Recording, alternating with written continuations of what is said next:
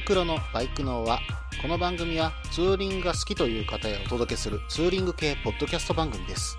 私のみならず、皆さんのおすすめスポットやグルメ、イベントなどを紹介、共有ができればと思っております。どうぞ皆さんよろしくお願いいたします。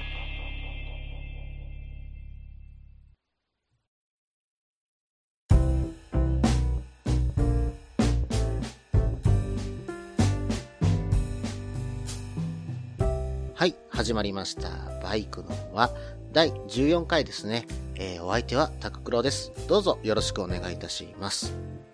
えー近況としましてですね、えー私の方、ちょっと車の方を買い替えまして、中古車ではあるんですけども、スクラムワゴンの方を、え購入しました。えスクラムワゴン、皆さんご存知ですかね？あのー全く形、しかも中身すべて、えーブリーワゴンと一緒です。唯一違うところがあるとすれば、エンブレムが松棚だけと。あとは型番ですかね。うん。そのぐらいしか変わらないといったものなんですけどね。これがちょっとワゴンタイプで、結構荷物も後ろに乗るなぁと今ちょっと見ています。まあね、あの私これ家族のためには買ったんですけども、えーちょっと後ろのスペースが、えーかなり広いものでして、うん。125でね、あの、ミラー取れば後ろになんとか乗らないかなとちょっと考えてたりもします。まあそんな予防もあって買ったというわけではなく、ああくまで家族のために買ったといったような車です。まあ、あの乗り心地もいいですしね、うん。うん。まあ、あの車乗りからしたら何気に FR? まさか滑ったり。うん、うん、いや、そんなことはして遊ぶつもりは全くないんですけども。まあね、あの、バイクを乗せて、もし、このワゴンでどこかに行って、えーちょっとその場所でツーリングを楽しむとか、そんな楽しみ方できないですかね、と、今ちょっと考えている次第です。えーそれではツーリングスポット紹介のコーナーの方に入ろうと思います。ツーリングスポット紹介のコーナー。このコーナーは私、もしくは皆さんから投稿いただいたおすすめのスポット、穴場のスポット、自分しかいないけど自分が好きなスポットなどを紹介するコーナーです。えー今回はですね、タカさんからメールの方いただきました。それでは紹介の方させていただきますね。えー件名、いろいろ。先日はお世話になりました。酒場放浪記からのアワンティ、かっこサントリープレゼンツなラジオなバーまでありがとうございます。アワンティみたいな番組構成面白そうですね。さてさて本題です。えー、厚かましくも四国を押し売りに来ましたよ。メジャーなツーリングルートは知れてますので、秘境を押し押しです。1、中津明神山。愛媛と高知の県境にある山でして、四国版ラピュタの道と勝手に命名させてもらいました。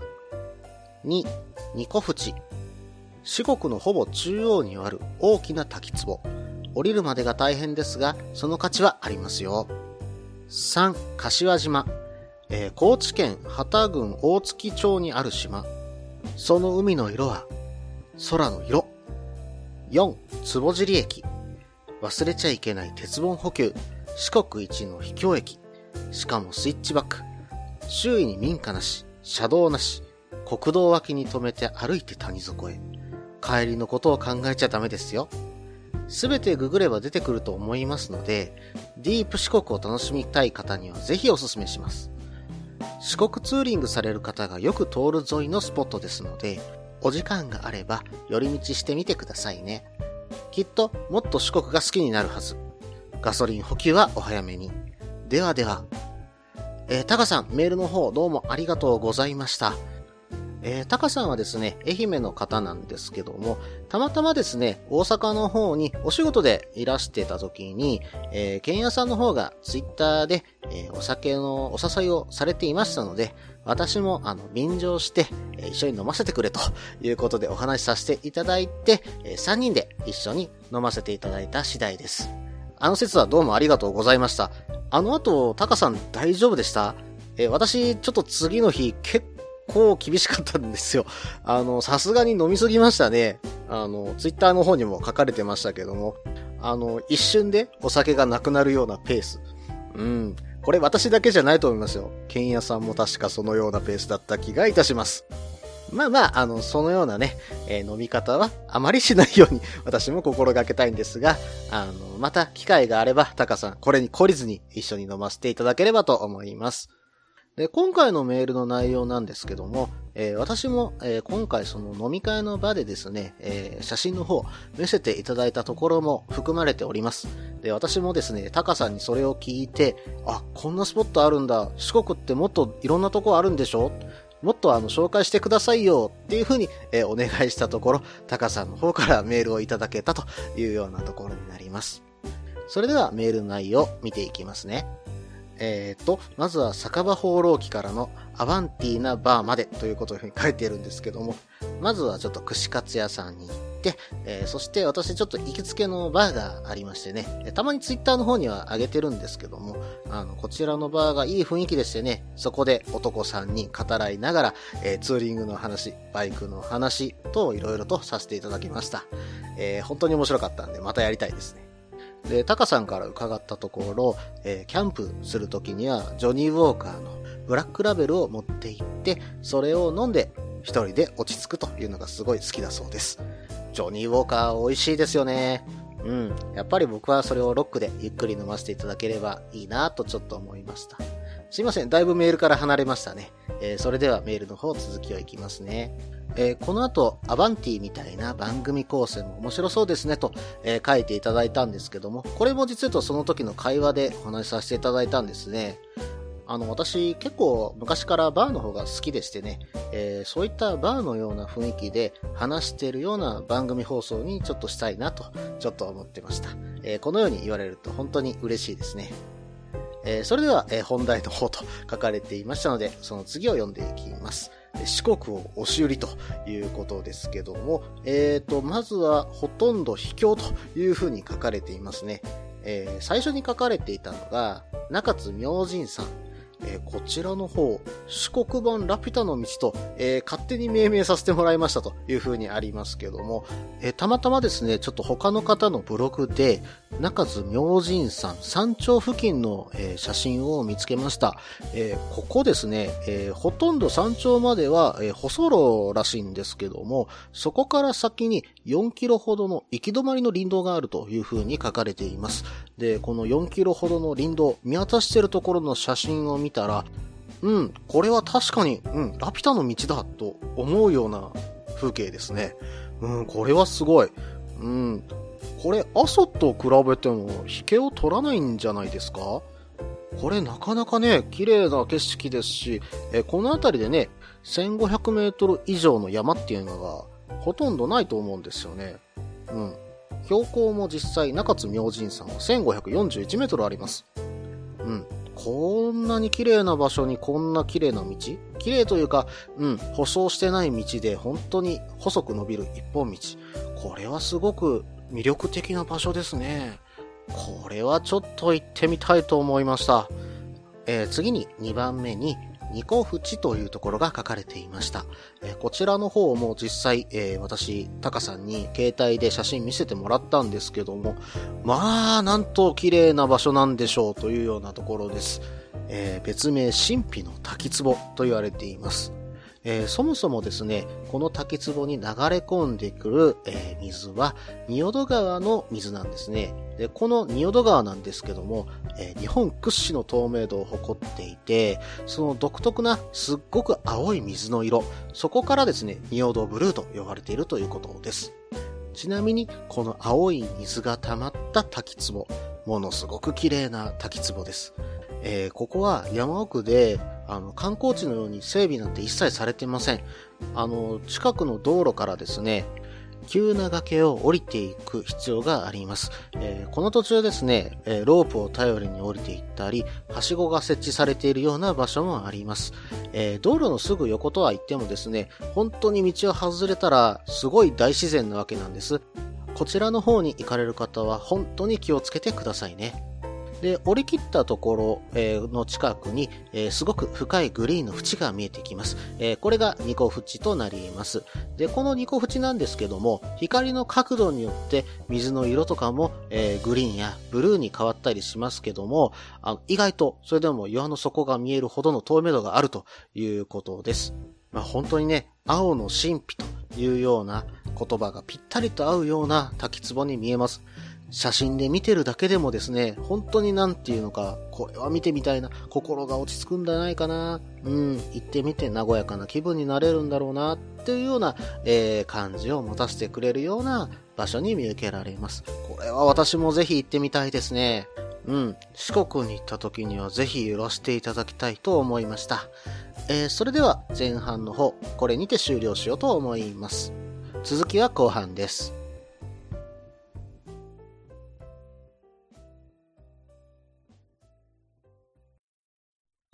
みんなでバイクの輪を広げよ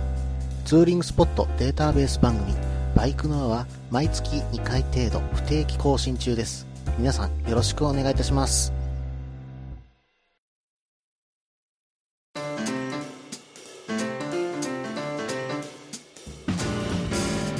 はい、えー、ここから後半です。えー、引き続き、タカさんのメール見ていきますね。えー、次に書かれていたのが、柏島ですね。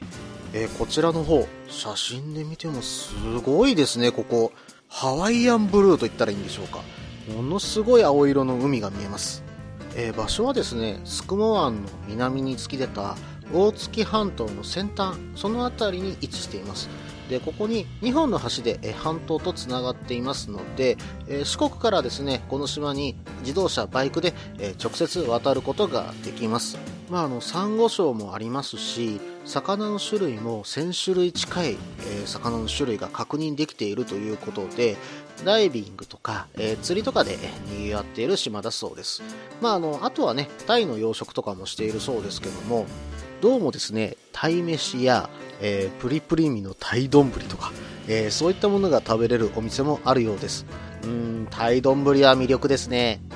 えー、それとですね、歴史的建造物も少し残っているようです。え柏島石庭というのが残っております。えこちらの方、江戸時代の初期にですね、土佐藩の粛清によって、えー、建安から関軍、関門年間、えー、1648年から1673年までですね、え26年間にわたって、え建造された防波堤が、まあ、一部残っているようです。えー、ここの長さが690メートルもあるような、えー、防波堤なんです。えー、で、なぜこの防波堤が必要だったかというと、えこの辺り波がすごく激しくて、え漁業にすごい不向きだった地域だったそうなんですね。で島民の、ね、生活の安定を図るためにですねこれを建造して漁場を作ったといったものなんです、まあ、ちょっと見た目はね本当にこれは防波堤っていうような感じはちょっと浮かぶんですけども、まあ、歴史的な建造物という意味合いで一度見に行かれるのも一つ一興かなと思いました、えー、それでは次に書かれていたスポットに行きますね、えー、次は坪尻駅ですね。えー、こちらの駅は確か BS の番組、えー、そこの秘境駅を旅するという番組があるんですけどもそこの番組のオープニングに確か出ていたと思います。まあこの番組はね秘境駅は最初から秘境駅であったわけではない。まあそんな内容から始まってるような番組だったと思います、えー、この坪尻駅はですねなんと利用客わずか1名です。というか周りにはもう草と山とトンネルしかないといったようなところです。あれ、タカさん、これちなみにどうやってこの駅にバイクで行くんですか？ちょっと僕、道が見つけられませんでした。えー、もしこの駅までの道のりちょっとわからないんで、あの、あれば教えてください。えー、またこの駅はですね、えー、結構テレビ番組等で取り上げられてることも多いですので、結構皆さんご存知の場所ではないんでしょうか。まあ、この駅舎をバックにちょっと写真とか撮りに行くのもいいかもしれませんね。はい、えー、次に書かれていたのが、えー、四国ツーリングされる方がよく通るルート沿いのスポットというふうに書かれてるんですね。うん、確かに場所を見ると結構皆さんが通るスポットに多いんじゃないでしょうか。えー、まずは国道32号線にも近いですし、439号線、このルートにも近いところが多いと思います。まあ確かにちょっとね、あの歩いていかなければいけないとか少しあの億劫になる場所にあるというような、えー、ところはあるんですけども、えー、その奥にですねちょっといったところに普段と違うさらにとんでもなく神秘なところっていったところがあるのは非常に魅力なスポットじゃないかなと思いましたで最後に、えー、書かれていたのが、えきっともっと四国が好きになる素晴らしい言葉だと思います。えー、本当に、えー、四国を愛されてるんだなって思いました。これはもうタカさんにね、えー、ぜひ私も案内してもらって一緒にツーリングさせてもらえたらなと、えー、こんなに四国を好きな方に案内してもらえたら本当に楽しい四国になるんだなと思いました。えー、必ず私も四国の方にどこかで行かせていただきます。その説はタカさんどうぞよろしくお願いいたします。以上、ツーリングスポット紹介のコーナーでした。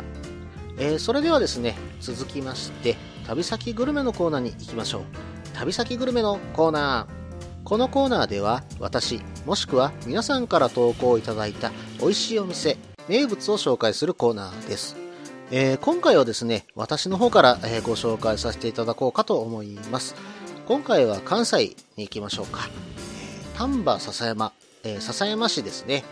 えー、こちらの方ですね、えー、最近は結構カフェとか、えー、甘味どころ、えといったところが結構ね、あるようなイメージあるんですけども、今回私が紹介するのは、えおうどんです。その名も、えー、デカンショうどんといったおうどんです。